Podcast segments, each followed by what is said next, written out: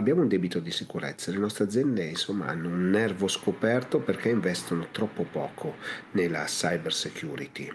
Come sta cambiando la didattica nelle scuole? Quali sono gli strumenti digitali che stanno davvero cambiando il modo di fare lezione? Ed infine il mondo dei pagamenti eh, sta unendo il digitale con, con, il fisico, quindi non c'è più un e-commerce ma togliamo la E, esiste solo il commercio e oggi ne avremo qualche esempio. Questi sono i contenuti di questa puntata del Latex Show.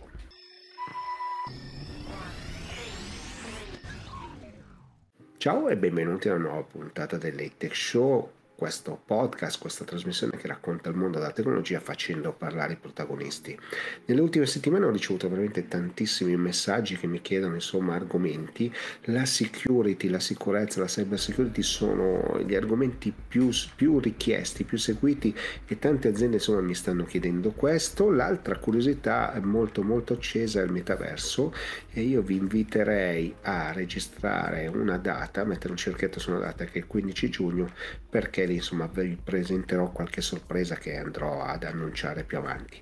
Come sempre vi invito a mettere mi piace e like, a seguirci su tutte le piattaforme podcast, che insomma il My Podcast va per la maggiore. Se invece lo state vedendo su qualche canale TV che ripropone il Late Show, ormai lo sapete, lo metto a disposizione gratuitamente per questi canali, fate sapere al canale che è piaciuto, che insomma magari lo, mette, lo colloca in una fascia oraria diversa. E dopo tutto questo, dopo tutta questa chiacchiera, partiamo con i contenuti.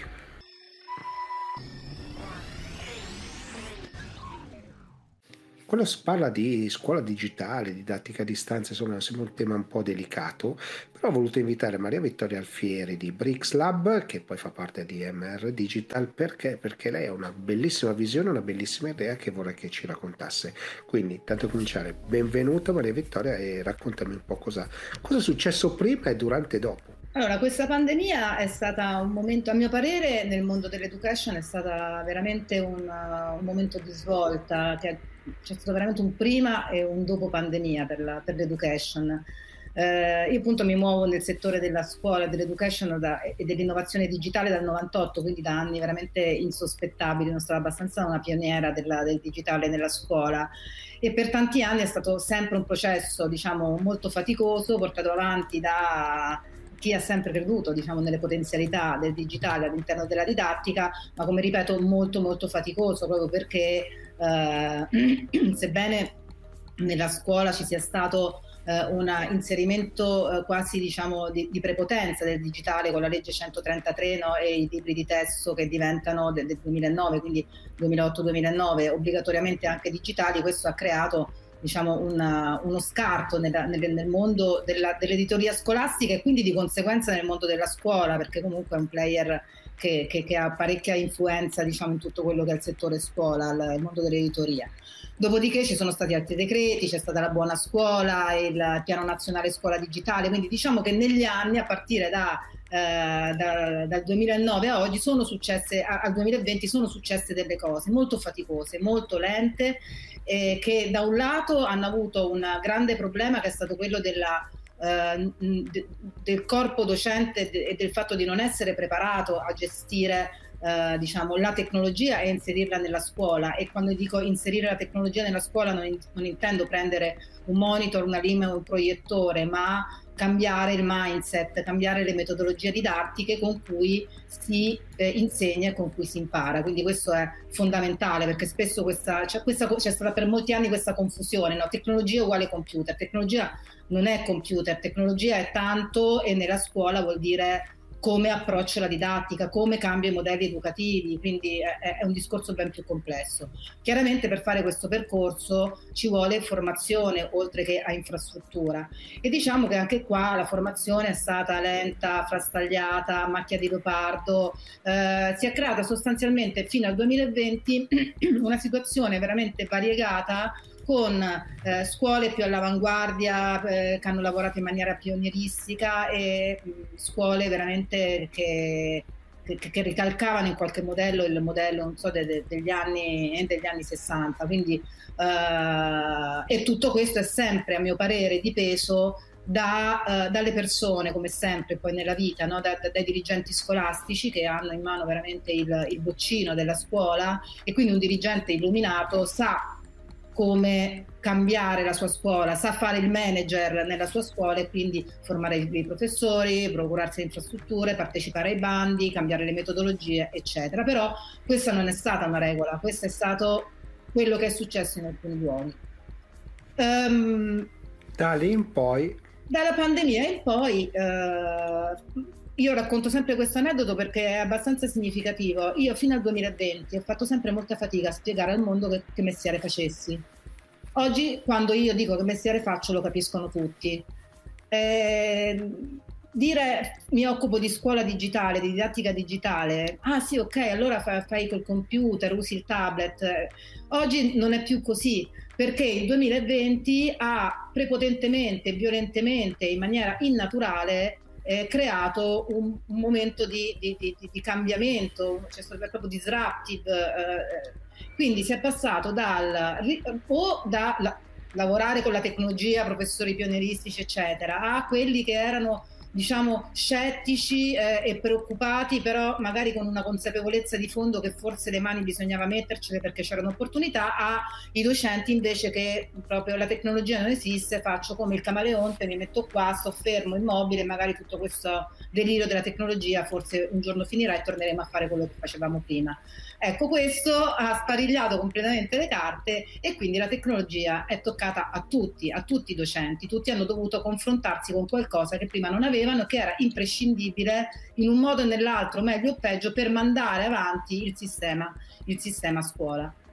Da qui che cosa è successo? È successo che dal punto di vista delle scuole a mio parere il, eh, la fetta di tutta quel, quella parte di corpo docente che magari era eh, non era stato sufficientemente ben introdotto alla, alla, metodologia digitale o alla tecnologia o che aveva delle resistenze proprie perché i cambiamenti chiaramente sono questo è un cambiamento epocale cioè non è che si vivono i cambiamenti tutti nello stesso modo. I cambiamenti grandi quando avvengono avvengono sono dei fenomeni sociologici che hanno chiaramente delle dinamiche loro quindi non tutti siamo uguali non tutti siamo portati a avere questa capacità no, di guardare in avanti o di capitalizzare però questa cosa qui ha dato una specie di un booster, ha dato una spinta e quindi ha traghettato, a mio parere, molti docenti in quel mondo e facendogli avere una vera e propria epifania della serie. Effettivamente con, questo, con questa tecnologia ci si può fare scuola.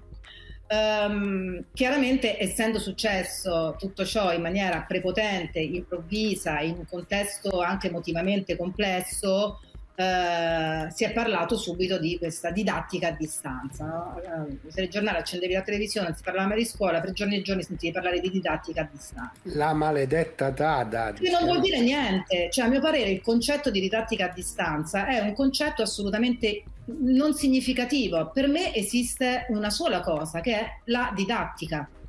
Poi, che questa didattica venga fatta a distanza, in presenza, in maniera blended. Questo è un altro discorso e è il bello della tecnologia, cioè utilizzarla non come fine o come obiettivo, ma come strumento per porta- per formare le nuove generazioni, per formare noi, le generazioni tutte, quelle lì che sono in classe eh, tutti i giorni da oggi in poi. E quindi deve essere uno strumento, uno strumento che poi tutti noi usiamo nella quotidianità, cioè anche i docenti che eh, hanno rifiutato per, per, molto tempo la tecnologia, in realtà il loro smartphone ce l'hanno, magari hanno anche il loro, eh, loro Facebook, fanno le, le, le loro cose. Poi andando in classe tutto questo viene, veniva completamente cancellato. Gli studenti invece che vivono sostanzialmente immersi dentro una realtà digitale e, e quando diciamo nativi digitali, che pure qua cioè, è un termine abusato, però effettivamente hanno una predisposizione che io stessa che mh, ho le mani in pasta da, dal 1998 vedo gli studenti o banalmente i miei nipoti che hanno eh, proprio una, un modo di fare le cose che è diverso dal mio, ma questo ci sta. Perché l'hanno sempre avuti, no? noi siamo degli immigrati nel digitale, loro invece ci so, l'hanno sempre trovato. Assolutamente sì, come, come è giusto e come normale che sia. E poi per carità, poi i ragazzi la usano in maniera molto veloce, magari in maniera poco consapevole. In realtà chi deve dare la consapevolezza dell'utilizzo della tecnologia siamo noi, quindi siamo noi che dobbiamo imparare a capirla, usarla e a capire come utilizzarla come strumento efficace per veicolare quelle che poi sono le competenze fondamentali che la scuola deve trasferire a studentesse e studenti per utilizzarla nel modo migliore. Anche perché a scuola ci si va per leggere e scrivere e per fare di conto, ma ci si va anche per imparare a stare nel mondo, quindi e, e, stare nel mondo oggi significa stare anche dentro il grande ecosistema digitale che è assolutamente integrato con le nostre vite, quindi la scuola non può essere diversa da questa.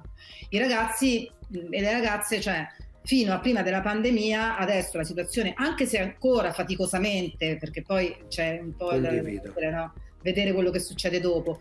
Però per anni sono andati a scuola, e a sembra, ho sempre pensato, no? Vanno a scuola come se prendessero la, la, la DeLorean di ritorno al futuro, cioè vanno e si ritrovano cioè, da un mondo normale agli anni 60 e questa cosa qua non va bene perché va a creare non soltanto un problema formativo e, un problema che riguarda la eh, perdere l'occasione e l'opportunità di utilizzare degli strumenti che prima non avevamo per fare cose che prima non potevamo fare e che magari possiamo fare in maniera diversa, migliore, più inclusiva e, e, e se ne può parlare a lungo di questo, ma anche un,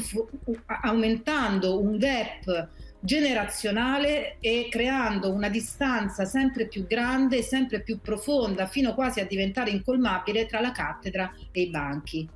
E questa cosa qui non può succedere perché se si interrompe la catena di comunicazione, di complicità e di lavoro tra gli studenti e i docenti, non si va da nessuna parte. Bisogna riavvicinarsi e bisogna farlo stando nella contemporaneità. Quindi la scuola non può prescindere da questo. Quindi con la pandemia questo meccanismo, anche se non è che poi per magia adesso è tutto un mondo meraviglioso in cui la tecnologia si usa come si deve usare, però diciamo che è stato un trigger che ha iniziato a mio parere un processo che è in corso e che è molto interessante da, da, da osservare su come eh, effettivamente poi strumenti che prima non venivano utilizzati, materiali che non venivano considerati, eh, metodologie che non venivano prese in considerazione, vengono prese in considerazione. Ora dove sta la difficoltà? Nel passare dalla logica della didattica a distanza, che non vuol dire niente, al concetto di didattica, di didattica chiamiamola integrata, in cui appunto come nella vita quotidiana integriamo l'analogico e il digitale a seconda di quello che dobbiamo fare. Ed è qui insomma che interviene MR Digital intervieni tu con BRICS. Assolutamente. In tutto questo anno di pandemia il progetto BRICS Lab è nato sostanzialmente, che è un progetto che nasce dall'idea, eh, grazie appunto a MR Digital, di, ehm, è una mia vecchissima idea, di creare una piattaforma che fosse una piattaforma eh, in qualche maniera un, un po' indie eh, io ho lavorato per tanti anni nel mondo dell'editoria scolastica, quindi per, per, editori, per grandi gruppi editoriali, ero direttore digital e quindi anche lì facevamo le piattaforme, eccetera. Però la cosa che non ho mai eh, che, che, non mi piaceva rispetto a quella che era la, la, mia vocazione di utilizzare il digitale per cambiare la scuola era che eh, poi ognuno andava dai suoi professori, eh, dai suoi istituti a proporre quella piattaforma che ti dice tu eh, insegnerai attraverso i miei contenuti. Adesso nel, nel, nel 2022, nel 2020, nel 2022 non si può pensare che si impara e si insegna utilizzando contenuti che vengono solo da una fonte, perché siamo immersi nei contenuti e abbiamo un accesso ai contenuti velocissimo attraverso banalmente anche lo smartphone che ci portiamo dietro. Quindi a mio parere il sapere deve, può essere costruito attraverso l'utilizzo di contenuti che vengono da fonti diverse contenuti che hanno un valore educativo. Quindi il mio focus non è tanto solo la piattaforma, cioè il contenitore e gli strumenti e la, la user experience che essa consente, ma è quello che sta dentro la piattaforma, cioè i contenuti. E questo è un altro grande errore che secondo me è stato fatto negli anni indietro, negli anni addietro, scambiando appunto la tecnologia per scatole contenitrici di cose e, ci si è concentrati poco su quello che è invece il contenuto, che invece è il cuore quello che serve per insegnare e per imparare. Per cui abbiamo eh, creato questo ambiente, questa piattaforma che si chiama BRICS Lab e non è un caso il nome perché è un laboratorio di contenuti di BRICS, BRICS di contenuti eh, che, di discipline diverse, di, eh, per, per ordini di scuola diversi che sono più curricolari, come tutti gli argomenti che vengono svolti in classe, che seguono gli obiettivi specifici di apprendimento del Ministero, quindi eh, le discipline verticali, ma anche eh, contenuti che andassero a parlare anche dell'oggi, perché non si può pensare che la scuola si fermi all'ultima pagina del libro di testo, perché la scuola è, deve essere la scuola che parla di quello che viviamo anche, quindi anche contenuti che parlano di tutto quello che è... Eh, mettiamolo sotto il grande cappello dell'educazione civica in cui, oggi, in cui oggi che è una specie di metadisciplina in cui dentro rientra un po' tutto, quindi parlare di sostenibilità, parlare di educazione digitale, parlare di cittadinanza digitale, parlare di, di, di pensiero critico, parlare di intelligenza emotiva, parlare di tutto quello che serve per formare a 360 gradi e questo secondo noi è imprescindibile. Quindi eh, abbiamo... È quello che noi che insomma nel mondo del lavoro no, si chiamano le soft skill, cioè hai le tue competenze più altre no? e credo che la la scuola insomma deve, la basarsi anche su questo, di farlo, cioè deve farlo. di allargare gli orizzonti. Altrimenti sforniamo de- degli studenti e delle studentesse che magari sanno tutto sulla matematica, ma poi li metti in un contesto e non sanno come muoversi, non sanno come interpretare un'informazione, non sanno come veicolarla, non sanno come interfacciarsi con gli altri, non sanno leggere la complessità delle cose. Quindi le soft skills eh, o anche le cosiddette competenze non cognitive sono delle competenze assolutamente fondamentali che devono entrare nella scuola. Tanto è vero che in questo momento c'è anche una proposta di legge perché eh, tanto eh, anche al Ministero cominciano a pensare appunto queste cose, c'è una proposta di legge per una sperimentazione dell'inserimento di un certo numero di ore eh, nel, all'interno dei programmi scolastici riguardo appunto alle competenze non cognitive e che ci auguriamo appunto che, che, che vada avanti e che, poi, che diventi poi, poi realtà. Quindi contenuti che riguardano non soltanto il curriculum ma contenuti a 360 gradi per tutti gli ordini di scuola. Ma allora, il tempo, il tempo passa, ma la mia curiosità a questo punto è: ma come si fa a selezionare i contenuti in questo mondo di, di, di contenuti? Perché oggi viviamo in un mondo di contenuti. Eh, questa, questa, è una bellissima domanda perché è la cosa più facile e più difficile del mondo. Eh, allora, da un lato, come ci siamo mossi? Eh, prima abbiamo eh, dentro Brixlab abbiamo tanti partner eh, che sono di diverse tipologie, li possiamo un po' clusterizzare. Una parte sono gli editori scolastici, quindi coloro che producono contenuti digitali più curricolari, diciamo, eh, di tutti i tipi, eh, dal, dal, video all'audio, alla, alla mappa interattiva, al, al, PDF, anche quello è un oggetto. Comunque ha un suo formato digitale, alle presentazioni interattive, però contenuti che vengono dagli editori, quindi quelli sono sicuramente contenuti che hanno le caratteristiche giuste per essere utilizzati in un contesto educativo, perché poi di fatto è, dire, è l'evoluzione del, del, del, libro di testo in qualche modo, anche se poi al centro rimane sempre il libro di testo, ma sono tutti quei, quegli asset che sono in genere agganciati alle versioni digitali dei libri di testo. Quindi abbiamo eh, contattato i diversi editori e abbiamo proposto di provare a immaginare un modo di veicolare i contenuti diverso, un modo in cui eh, il loro contenuto può essere valorizzato e quindi diffuso anche attraverso un canale che non è necessariamente solo ed esclusivamente quello del, dell'editore stesso. Eh, dall'altro lato ci siamo detti, però, sì, è vero che ci sono gli editori di scolastica, però proprio anche per le cose che dicevamo prima, no? ci sono anche tante realtà che eh, magari hanno dei contenuti che hanno un valore educativo, ma non li utilizzano per l'educazione pensiamo certo. ai musei, pensiamo alle fondazioni, eh, pensiamo alle, alle riviste eh, e, e, quindi abbiamo cominciato a fare una, dire, una, scansione di quello che ci sembrava dal punto di vista del contenuto, dal punto di vista dell'approccio e dell'usabilità, fruibilità all'interno di quel target, quei target di età che noi copriamo e abbiamo cominciato a contattarli, quindi parliamo di eh, interlocutori come Samsung, parliamo di interlocutori come eh, il Corriere della Sera, parliamo di, di interlocutori interlocutori come Wired Italia, quindi mh, mm, abbiamo allargato, abbiamo aperto la nostra testa eh, cercando di aprire anche a contenuti che magari in un contesto educativo non sei abituato a vedere, ma che poi nel momento in cui li hai ti accorgi che ti servono. L'altro cluster di, di contenuti che a me piace particolarmente che abbiamo sono i contenuti che sono prodotti direttamente dagli insegnanti. Perché eh, è vero che tanti insegnanti hanno rifiutato la tecnologia, eccetera, però è anche vero che ci sono molti insegnanti che sono bravi e che magari in maniera artigianale, con un output che non è eh, il video wow che fa la casa di produzione, ma con mezzi artigianali si sono inventati, reinventati la loro professione utilizzando canali diversi, utilizzando YouTube, utilizzando TikTok, utilizzando quello che avevano a disposizione. E eh, siccome lavorando appunto in questo settore da tanti anni, questi professori un po' li vedi che ti passano sotto gli occhi, eccetera, però io mi sono sempre detta, non c'è un posto che li ritiene tutti insieme questi professori, cioè questi, questi professori e professoresse.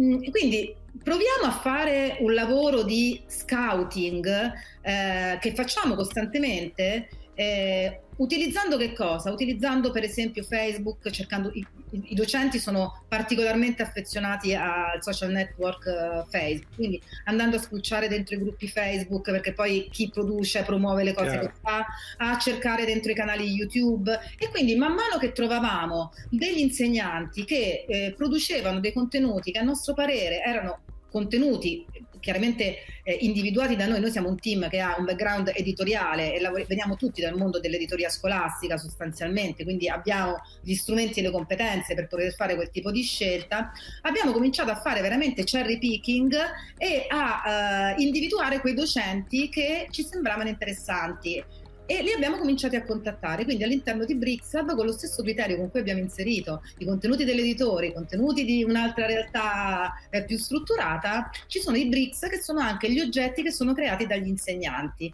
e questo secondo me è quello che chiude un po' il cerchio perché eh, cioè, meglio di loro. Certo. No? Loro hanno in mano la situazione, hanno in mano il polso delle, di cosa desiderano i ragazzi, no? quindi la, certo. la sete di, di, di, conoscere. Esattamente, hanno il, se- il sentimento de- dei ragazzi, diciamo, lo percepiscono. E quindi noi che cosa facciamo? Prendiamo tutti questi bricks li eh, metadatiamo, quindi li, li, descriviamo in una maniera, come dire, maniacale, perché in fondo BRICSLab funziona come un, eh, un, motore di ricerca dedicato alla scuola, in cui io metto una parola chiave, ho tutta una serie di filtri che posso utilizzare per andare a scegliere tra le varie eh, risposte che la ricerca mi ha prodotto e, ehm, e quindi eh, cerco grazie a questa metadatazione diciamo molto molto molto molto attenta perché se non si descrive bene un contenuto questo non è ben ricercabile e quindi non, non, non lo si trova. Una volta che io trovo questi contenuti contenuti che cosa faccio io docente? Posso o prenderli e condividerli con i miei studenti, perché posso creare la mia classe all'interno di BRICSLab, ma non solo. BRICSLab, il concetto di una parola chiave, secondo me, per descrivere la piattaforma è apertura. Eh, noi siamo stati aperti, eh, no, non siamo, siamo anche un, un, editore, perché anche noi stessi poi nel nostro team editoriale abbiamo una content factory, quindi scriviamo e produciamo contenuti nativamente digitali. Ehm, però eh, non siamo stati aperti solo nell'aprire diciamo, a tanti partner diversi che stanno tutti dentro un unico, un'unica piattaforma no? che segue un po' le logiche delle piattaforme moderne che siamo abituati a utilizzare anche per la musica, per la televisione, eccetera, ma aperta anche dal punto di vista del dialogo con altre piattaforme. Cioè non volevamo, non volevamo che allora se no tornavamo da capo a 12, cioè ci rimettiamo tutti lì dentro e facciamo tutto lì dentro. Invece no, noi vogliamo essere una piattaforma che è un servizio, che dialoga, ragion per cui la nostra la Brixab è eh, in grado di dialogare con per esempio eh, Google Classroom, con eh, il sistema Microsoft e con i registri scolastici e in maniera molto, eh, diciamo molto automatica, proprio attraverso un discorso più tecnico di API, eccetera, eccetera. Però questo per dire, le piattaforme come Google Classroom, che adesso non ricordo bene la percentuale, ma credo che siamo oltre il 70% dell'utilizzo del, nelle scuole italiane, forse anche di più, ora non ho il dato preciso. Comunque, ehm, lo stesso Google Classroom è un contenitore, cioè è un contenitore molto intelligente che permette di gestire gli studenti, di assegnare, mettere il voto, di fare, eccetera, eccetera. Ma dentro che cosa c'è? Quindi a noi quello che interessava appunto era il, ancora una volta il contenuto, mettere in condizione il docente di trovare quei contenuti su BricsLab e poterli poi eh, utilizzare in Brixab o utilizzare anche all'interno di un contesto Classroom o di un contesto Microsoft, eccetera, eccetera. Eh, quindi questa è la logica. E il docente che cosa può fare? Può condividere il singolo Brix, Brick, oppure ha a disposizione un authoring tool, eh, uno strumento di, eh, di creazione all'interno della, della piattaforma che gli consente proprio di andare a prendere i mattoncini, quindi i bricks, e realizzare delle costruzioni didattiche personalizzate. Quindi io posso prendere un contenuto da un editore, uno da un altro, uno da un professore. E formare sostanzialmente la lezione. E soprattutto posso fare una cosa, che è l'ultimo tipo di contenuto che manca, quello del professore stesso che sta facendo la lezione che è importantissimo. Primo perché tutti poi i docenti hanno i loro materiali, il loro PowerPoint, il loro file, il loro audio, il loro ce li hanno, quindi perché non permette di utilizzarlo? Quindi in questo strumento di costruzione loro possono anche andare a inserire i loro materiali, possono scrivere i loro testi e questo è fondamentale perché se io prendo tanti mattoni di contenuto e li metto insieme, non ho creato una costruzione didattica stabile, perché è l'insieme di tante cose che sono messe insieme, ma gli manca un po', come dire, in mezzo eh, que- que- quella colla, quella, quel cemento no? che li tiene insieme questi mattoni. E quella colla didattica, quel cemento didattico lo può fare solo il docente che sta costruendo un qualcosa per una classe che sa esattamente chi è,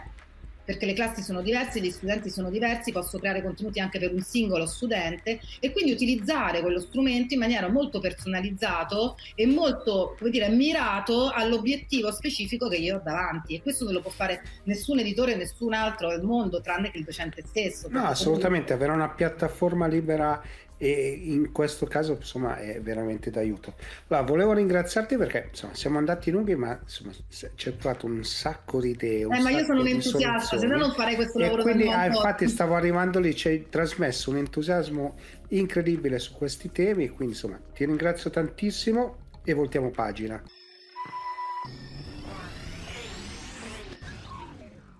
Sono qui con Paolo Lossa di CyberArk perché hanno fatto una ricerca in azienda e volevo un po' capire che cosa è emerso, ma c'è una frase no? che mi ha colpito moltissimo che tante aziende hanno un debito di sicurezza. Quindi benvenuto Paolo e raccontaci un po' cosa è emerso. Ok, grazie Gigi. Allora, eh, per raccontarvi questo prendo spunto dal recentissimo report di Identity Security Threat Landscape 2022, un report che CyberArk a livello di corporate va a pubblicare una volta all'anno eh, e, è molto interessante perché è rappresentativo di una survey che viene fatta girare su un panel di circa 1750 CISO a livello worldwide e, e tra l'altro tra i principali paesi eh, CISO dei paesi che abbiamo intervistati c'è, c'è, proprio l'Italia in quanto sembra che in Italia ha una presenza sicuramente eh, storicamente molto molto importante e pervasiva in particolare sul tema della identity security che è il tema che ci compete ok? E eh, da questo evento emergono degli aspetti molto molto interessanti, cioè eh, noi sappiamo oggi Gigi che io parlo sempre in giro un po' con i colleghi che mi raccontano ma sei fortunatissimo, lavori nell'ambito della cyber security, oggi insomma se apri il giornale fai zapping eh, praticamente si parla solo di cyber security, no? In realtà diciamo gli intervistati che sono principalmente CISO hanno una visione diametralmente opposta, cioè dicono, beh, aciderba, nel, 72%, nel 79% degli intervistati, quindi questo panel di 1750, circa una settantina sono italiani e nel caso degli italiani sono il 72%, eh, sostengono fondamentalmente che in questi due anni eh, la cyber security sia mh, passata in secondo piano. Cerchiamo di spiegarci meglio. La domanda era posta in questi termini. Eh, diciamo, eh, tu ti senti al sicuro eh, per quanto riguarda il tema della cyber security rispetto ad un'accelerazione sull'agenda di business che è stata assolutamente drammatica, perché sappiamo che a fronte alla pandemia ormai le aziende hanno sdoganato il concetto che o sono digitali o escono dal mercato. E, e, da questo punto di vista emerge che la cyber security non ha tenuto assolutamente lo stesso passo, cioè ha tenuto un passo eh, sicuramente di investimenti in crescita, ma non così sufficienti da colmare il gap di questa mh, accelerazione stupefacente che il fenomeno digital transformation ha avuto in questi due anni. E da questo punto di vista si è coniato un po' questo termine, che è quello che citavi tu, no? Nel, cioè il debito di sicurezza. il debito di sicurezza è rappresentativo di che cosa? Del fatto che eh, tutto ciò che non viene colmato in termini di investimenti eh, in termini cyber comporta un rischio e quindi un costo associato nel momento in cui chiaramente eh, il, diciamo, l'azienda o anche la persona fisica è oggetto di un attacco malevolo. E, e questo, eh, diciamo, se tu lo vai a calare nell'ambito dell'identità, eh, ci fa riflettere. Perché? Ci fa riflettere perché l'identità che è diventata dopo eh, diciamo, l'esplosione della pandemia con l'accesso po' a, tut- a tutti i servizi, in particolare ai servizi cosiddetti privilegiati eh, tramite l'accesso tipicamente da remoto, eh, si evince che cosa? Giusto per snocciolare alcuni dati. Eh, se noi chiudiamo gli occhi pensiamo a quante nella nostra quotidianità, a quante applicazioni accediamo, eh, normalmente ciascuno di noi possiede in azienda almeno 30 password eh, come entità fisiche. No? Se poi tu lo vai a trasportare questa logica in tutta la logica dell'identità, molto spesso ci dimentichiamo perché avviene negli automatismi della comunicazione che eh, diciamo un back-end deve parlare con un front-end, un'applicazione deve parlare con un'altra applicazione. Per farlo ha bisogno di credenziali privilegiate. No? Queste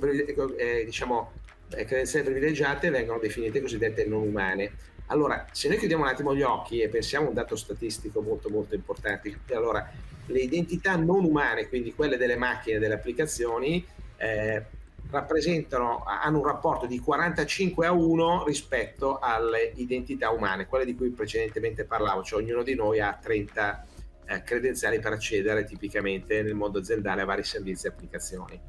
E, e, e questi temi, diciamo, sono, voi immaginate, no? un'esplosione pazzesca dal punto di vista di eh, superficie di attacco. Superficie di attacco enorme e che è in continua esplosione a fronte anche di fenomeni che sono il fatto che il numero delle macchine aumentano, il numero degli oggetti eh, raggiungibili da, da, da, internet aumentano e quindi di fatto questa superficie di attacco eh, è andata poi a produrre tutta una serie di eh, eventi. No? Eh, Ma sai, allora ti fermo così, così provo un po' a interagire, no? nel senso che eh, sai, sai, avendo scritto quel libro no, dell'economia autonoma, quindi macchine che, scri- che parlano con macchine fanno business con macchine, no?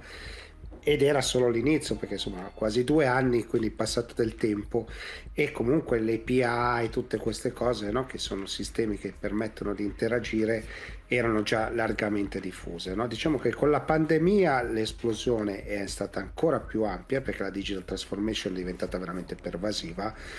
e altro che superficie d'attacco, perché oggi controllare tutti i punti è quasi impossibile, no? Quindi bisogna veramente ragionare sulla prevenzione.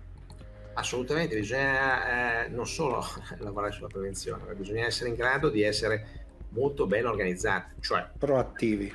Proattivi, ma non solo, avere anche un, un approccio, diciamo, metodologico che mh, si sposi molto con i programmi e, e con un approccio che, parti, che parte da obiettivi che siano di tipo olistico, complessivo. Allora, eh, se noi, eh, faccio un altro esempio, no? se, tu pensa a tutto quello che è lo sviluppo de, del tema DevOps, no?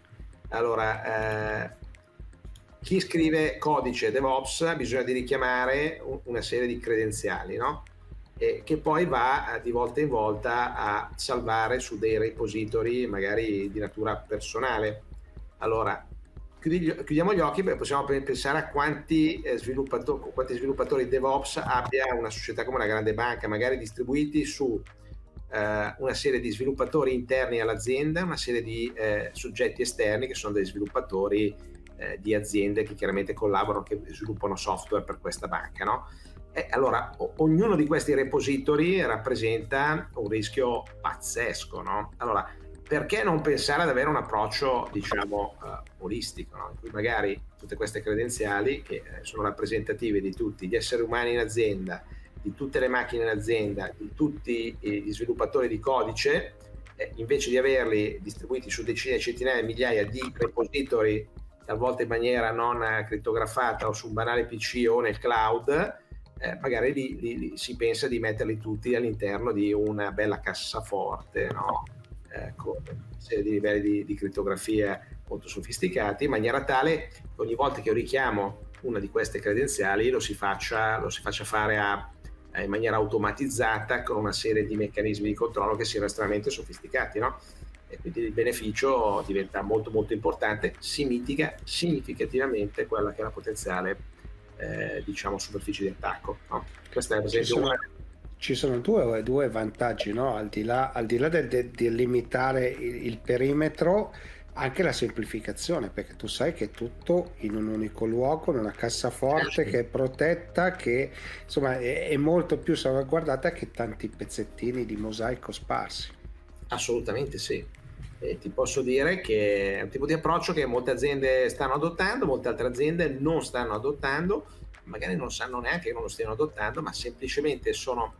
eh, e, diciamo, i silo sono talmente tra di loro poco comunicanti e sono cresciuti e si sono stratificati nel corso degli anni, anche a fronte di evoluzioni di tipo organizzativo, ma anche a fronte di cambi organizzativi, ma anche di cambi del personale, no? Perché oh, sai benissimo che va, va, molto di moda questo eh, change molto rapido nella propria posizione aziendale. Molto spesso inizia un progetto con un interlocutore che ha una funzione aziendale, un CISO, e dopo sei mesi te ne ritrovi nella stessa azienda un, un altro, dopo altri sei mesi te ne ritrovi un altro. Quindi eh, chiaramente poi tutte le varie funzioni aziendali che hanno vari progetti di digital transformation, una, ognuna di esse deve raggiungere l'obiettivo di consegnare, di mettere in esecuzione il progetto, quindi si perde il tema della, della cyber. Se io invece ho un processo cyber che è pervasivo, è, è integrato ed è, ed è in qualche modo un sistema di controllo eh, che viene sviluppato in una logica olistica sia per quanto riguarda l'identità umana che per quanto riguarda l'identità non umana che per quanto riguarda l'integrazione con le applicazioni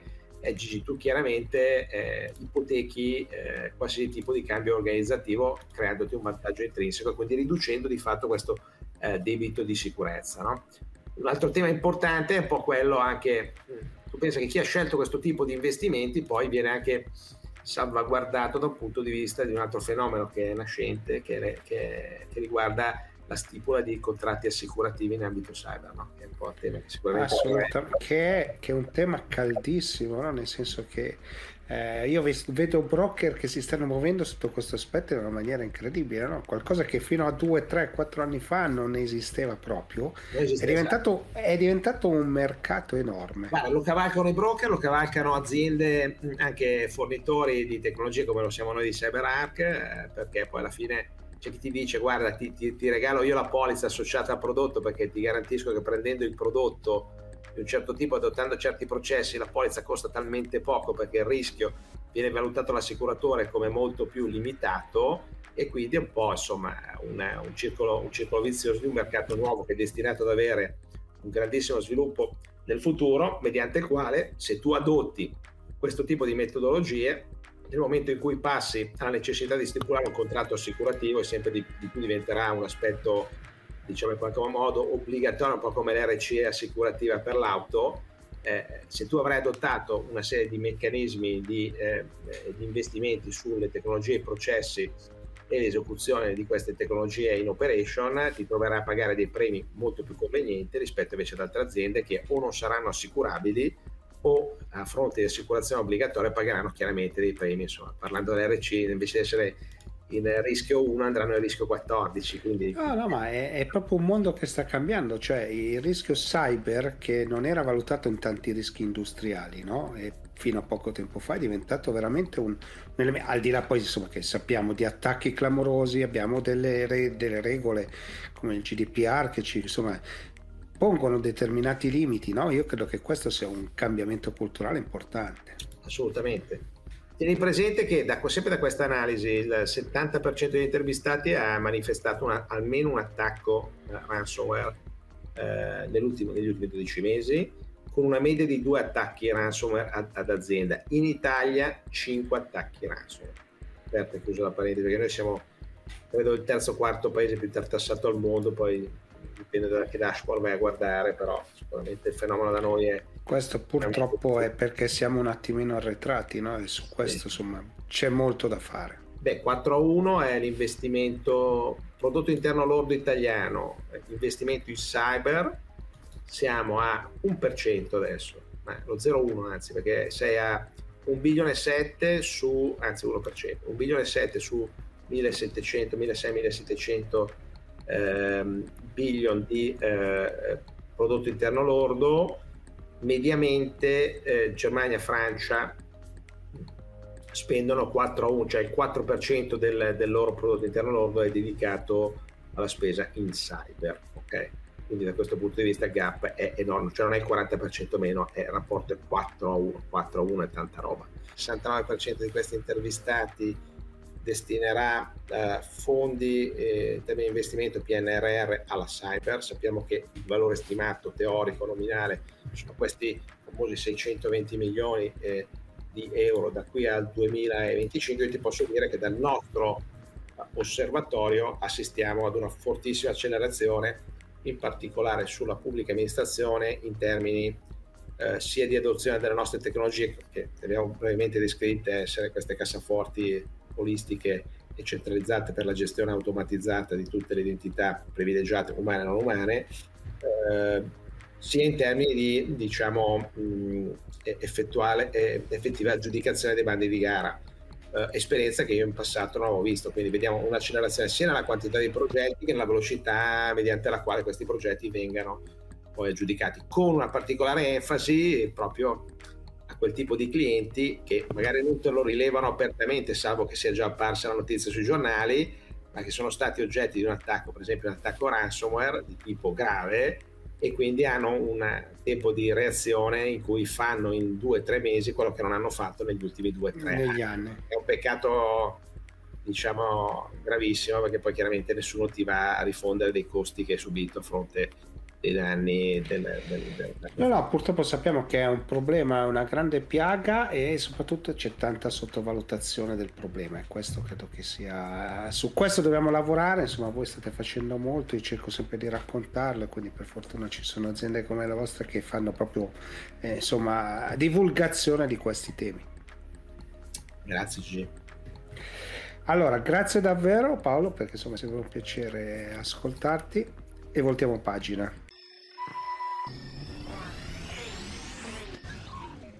Allora, sono qui con Stefano Calderano che già potete vedere perché, perché volevo un po' capire cosa sta succedendo nel mondo dei pagamenti, visto che insomma, Worldline si è presentata al mercato in questi giorni e vorrei un po' capire insomma qual è l'evoluzione. Quindi, intanto cominciare, benvenuto Stefano e raccontaci un po' cosa state facendo. Eh, ciao, grazie innanzitutto per l'invito. Uh, Worldline è un primo principale operatore di pagamenti in Europa, eh, presente in quasi tutti i paesi europei, con particolari presenze in, in alcuni paesi eh, come la Germania, la Svizzera, il Belgio, l'Olanda, dove sono storicamente fortissimi, anche se è una, una società che ha diciamo, il suo headquarter in realtà in Francia, a Parigi, è quotata in borsa sul, sul mercato di, di, di Parigi appunto ed è appunto il primo operatore europeo, il quarto operatore a livello mondiale. Uh, Worldline uh, ha fatto questo ingresso in Italia di fatto lo scorso anno, appunto il 3 gennaio ufficialmente, in quanto appunto è stato acquistato uh, l'80% di Accetta Italia, che era la società che eh, il gruppo BNP Paribas aveva in Italia e si occupava appunto di pagamenti nei confronti dei commercianti, dei portanti, quello che si chiamano appunto in gergo acquiring o, ovvero merchant services. Quindi con l'acquisizione dell'80% di, di Accept Italia, Worldline è entrata a tutti gli effetti sul mercato italiano. In realtà Worldline era già presente sul mercato italiano con alcune attività molto più piccole rispetto a quelle che sono state acquisite appunto con l'acquisizione, l'acquisizione dell'80% di Accept. Quindi di fatto in questo momento Worldline si presenta sul mercato italiano come un player sicuramente molto importante, eh, ancora diciamo probabilmente un player che è intorno al terzo o quarto posto in Italia, eh, con una quota di mercato complessiva sul mondo del merchant services intorno al 7%,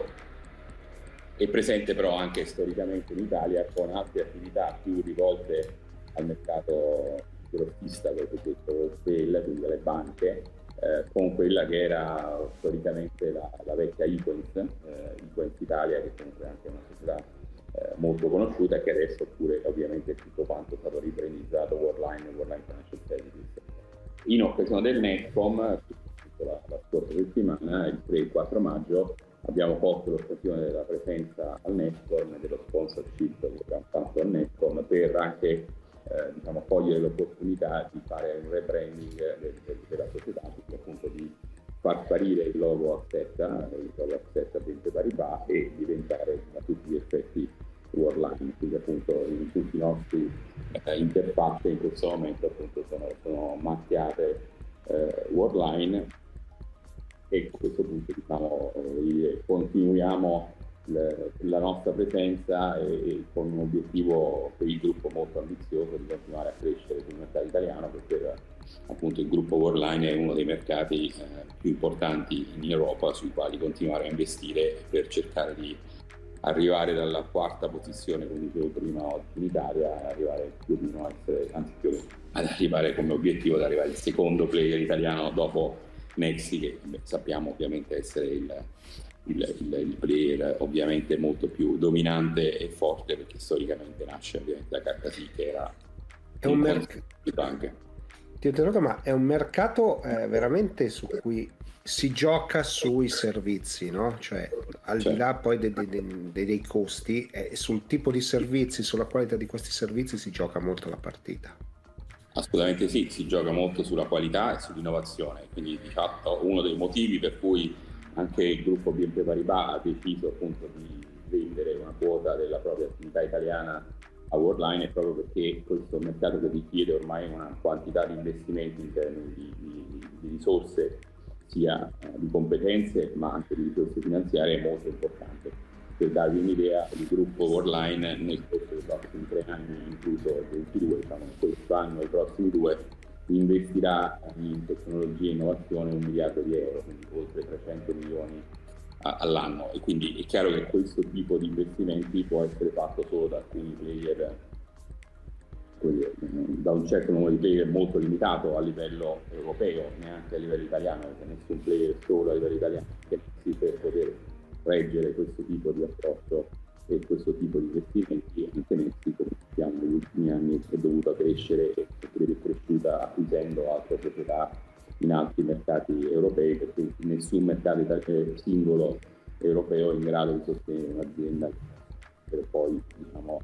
effettuare gli investimenti in innovazione necessaria. Quindi l'innovazione è fondamentale, il mercato, il mercato da questo punto di vista è entusiasmante da un certo punto di vista, nel senso che è un mercato veramente dove l'innovazione è altissima, ci sono cose, cose nuove, nuove tecnologie, nuovi player che entrano sul mercato, ci sono sicuramente anche i grandi player del, della tecnologia che ovviamente vogliono avere il loro il loro spazio, ci sono società ex startup, diciamo ex perché ormai diciamo, sono diventate assolutamente consolidate e importanti e ci sono player più storici come le banche e ci sono i player come Worldline che è un player tra virgolette intermedio perché non è una startup, esiste da tantissimi anni ma ha un fortissimo contenuto tecnologico perché appunto ormai per lavorare nel mondo dei pagamenti devi essere un'azienda tecnologica, non, non sei un'azienda di servizi finanziari, ma sei un'azienda tecnologica che vende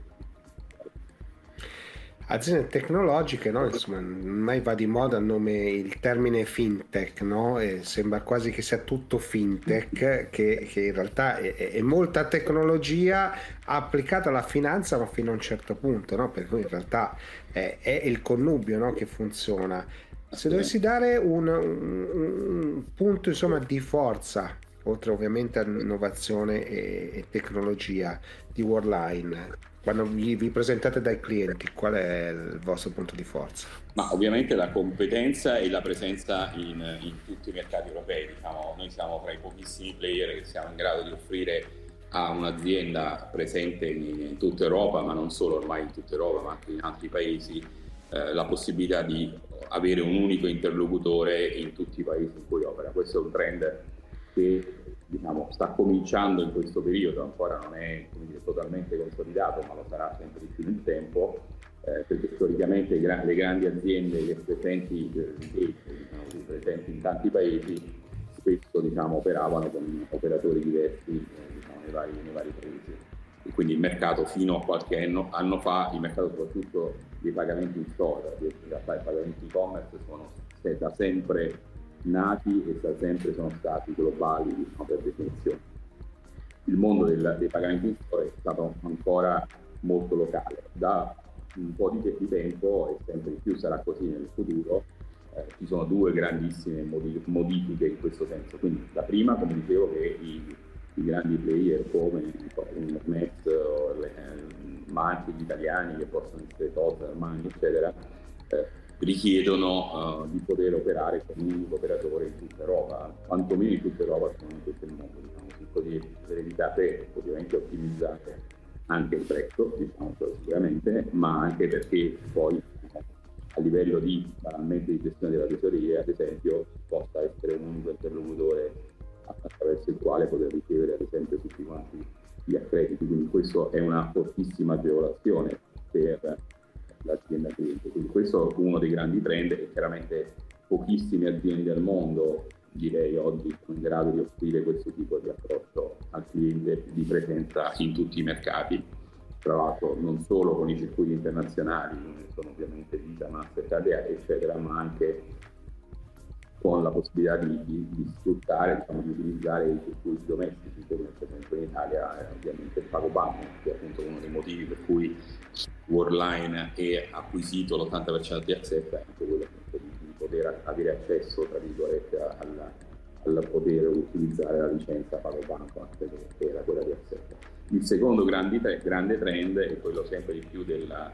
dell'omnicanalità, cioè quindi della eh, sempre di più eh, dire, commistione tra il, il mondo appunto, del pagamento in store e il mondo del pagamento eh, via e-commerce o via, via telefonino, diciamo così. Eh, storicamente mondi che sono nati dieci anni fa, forse di più, completamente separati, quindi due canali erano due canali che si non si parlavano inizialmente, poi hanno cominciato a parlarsi diciamo, sempre di più e, e, e, ormai diciamo sempre di più in realtà dovrebbe parlare di e-commerce puro, senza i o senza in-store, nel senso che e-commerce e commerce dovunque esso sia e diciamo, la, l'esperienza del cliente è sempre più eh, nello, stesso, nello, stesso, acquisto, eh, capita sempre più spesso che, che il cliente abbia sia diciamo, un'interazione con il cliente eh, via e-commerce o via online, via il telefonino, via lo smartphone soprattutto o che via la presenza in negozio fisico. In questo senso, ad esempio, noi abbiamo presentato proprio qualche giorno fa una, un prodotto che si chiama Worldline Scan and Pay che è proprio diciamo, la, una, un'esemplificazione perfetta di questa inter- interazione e integrazione diciamo, tra lo smartphone e la presenza nel, nel punto di vendita fisico perché è una modalità che può essere utilizzata per superare e scavalcare, non, non fare la coda alle casse, in cui il cliente da un lato può, può scannerizzare con il suo smartphone i barcode degli oggetti che, che, che, compra, che mette nel suo carrello fisico, diciamo, presente, sempre presente, e fin qui diciamo nulla di verità particolarmente stravolgente, diciamo, sì, uno smartphone legge il barcode è una cosa abbastanza finora ormai quasi normale. La cosa veramente interessante è che poi appunto il pagamento di questo carrello che io ho mio smartphone lo posso fare su delle postazioni di post fisici stand-alone, quindi non necessariamente dovendo fare la fila, ma dei post collocati all'interno del punto vendita attraverso il quale il cliente, inquadrando un QR code del post, trasferisce sostanzialmente il suo carrello virtuale sul terminale fisico, fa il pagamento col terminale fisico, con la sua carta, con il suo telefono, il conto, cioè quello che vuole, e poi una volta l'autorizzazione del, del, pagamento viene effettuata, riceve a quel punto la ricevuta in elettronico direttamente sul suo smartphone. Quindi una transazione in cui c'è un avanti e indietro appunto tra il telefono del cliente, quindi la, il mondo tra e il punto vendita fisico attraverso il terminale post tra virgolette, in realtà evoluto perché parliamo in questi casi fondamentalmente di, di POS cosiddetti che funzionano su una tecnologia Android, anche questa è una delle novità sempre più diffuse che nei prossimi anni sarà sempre più eh, dire, comune vedere, non più quei POS brutti, neri, con tanti tasti, con tante cose da premere, ma dei POS che abbiano una tecnologia Android e che quindi siano in tutto e per tutto sempre più simili agli smartphone eh, che, che, noi stessi utilizziamo. L'evoluzione già ormai in corso, ancora in fase pilota, ma sempre più a questo punto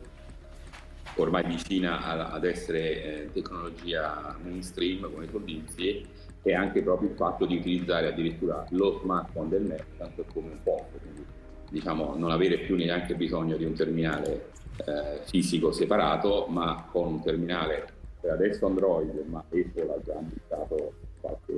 mese fa, neanche forse qualche settimana fa, la, la, l'idea di poter fare la stessa cosa anche sui telefoni Apple, eh, per adesso ancora solo negli Stati Uniti. Eh, io, quindi io posso con lo smartphone del, del merchant accettare dei pagamenti senza più nessun bisogno di un terminale post separato, eh, ma utilizzando il contact l'NFC del telefono del merchant come un, un, un elemento di ricevente da parte del, del pagamento stavolta contactless del cliente.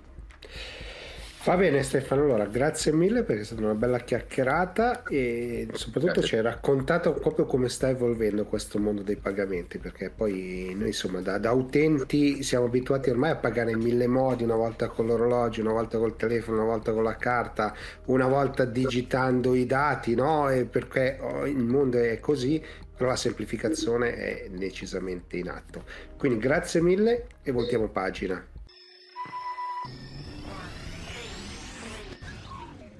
Siamo giunti al termine anche di questa puntata del Latex Show. Latex Show eh, tornerà la settimana prossima con altri contenuti, ma fateci sapere cosa vi è piaciuto, cosa, mm, insomma, quali sono le vostre esigenze in modo che io possa realizzare insieme a tutti quanti una trasmissione che segua più le vostre esigenze. E a questo punto non mi resta altro che salutarvi e attendervi alla prossima puntata. Ciao!